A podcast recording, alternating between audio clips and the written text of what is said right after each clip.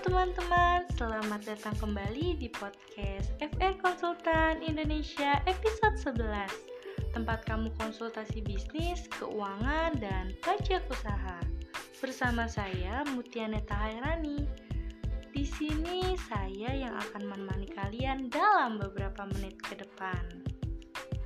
Kamu pegiat UMKM, tahu nggak kalau sebenarnya peran kamu sangat bernilai loh bagi negara? Buat kamu yang ingin tahu lebih jauh tentang peran penting UMKM bagi perekonomian, simak terus episode kali ini hingga akhir ya. Yang pertama, meningkatkan peluang kerja. Sebagai pegiat UMKM, kamu telah berhasil membuka lapangan kerja untuk masyarakat dengan persyaratan tentunya yang gak terlalu sulit. Upaya ini tentu berpeluang untuk mengurangi angka pengangguran dong. Itulah sebabnya peran UMKM sangat penting untuk perekonomian negara. Yang kedua, mendorong perekonomian lebih merata. Gak hanya itu, UMKM juga berperan mendorong perekonomian lebih merata loh. Indonesia memiliki wilayah luas yang belum memiliki infrastruktur lengkap dan kuat. Namun, bentuk usaha UMKM bisa tumbuh memajukan perekonomian di desa-desa yang belum dijangkau perusahaan besar sehingga kebutuhan kerja di wilayah tersebut bisa terpenuhi. Yang ketiga, meningkatkan devisa. Devisa bisa datang dari berbagai sumber, mulai dari hasil ekspor produk ke pelanggan luar negeri hingga penjualan produk lokal ke pengunjung atau pembelanja asing. Nah, kalau pegiat UMKM bisa menghasilkan produk yang layak diekspor, otomatis cepat atau lambat upaya tersebut dapat berperan untuk meningkatkan devisa negara. Yang keempat, mendorong perekonomian dalam periode sulit. Sifat UMKM yang fleksibel sekaligus sangat vital membuat ideal sebagai pendorong perekonomian saat situasi sulit.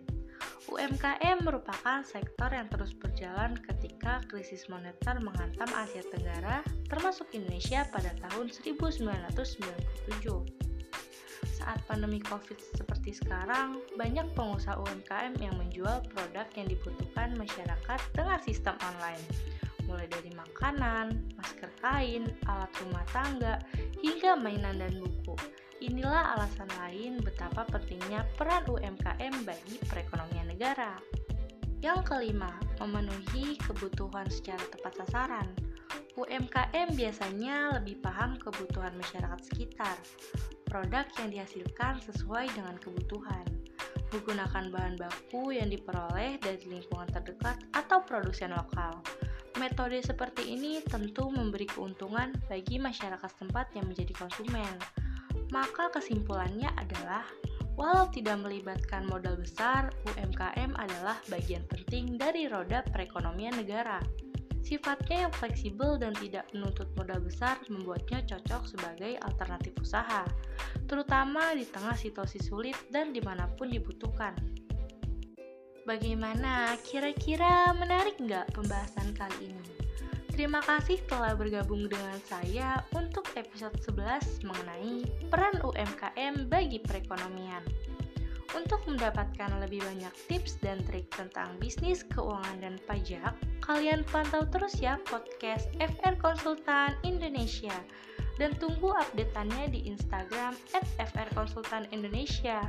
Kalian juga bisa konsultasi gratis loh selama 20 menit pertama dengan menghubungi nomor 0813 8228 9991 atau mengunjungi website kami di frkonsultanindonesia.com.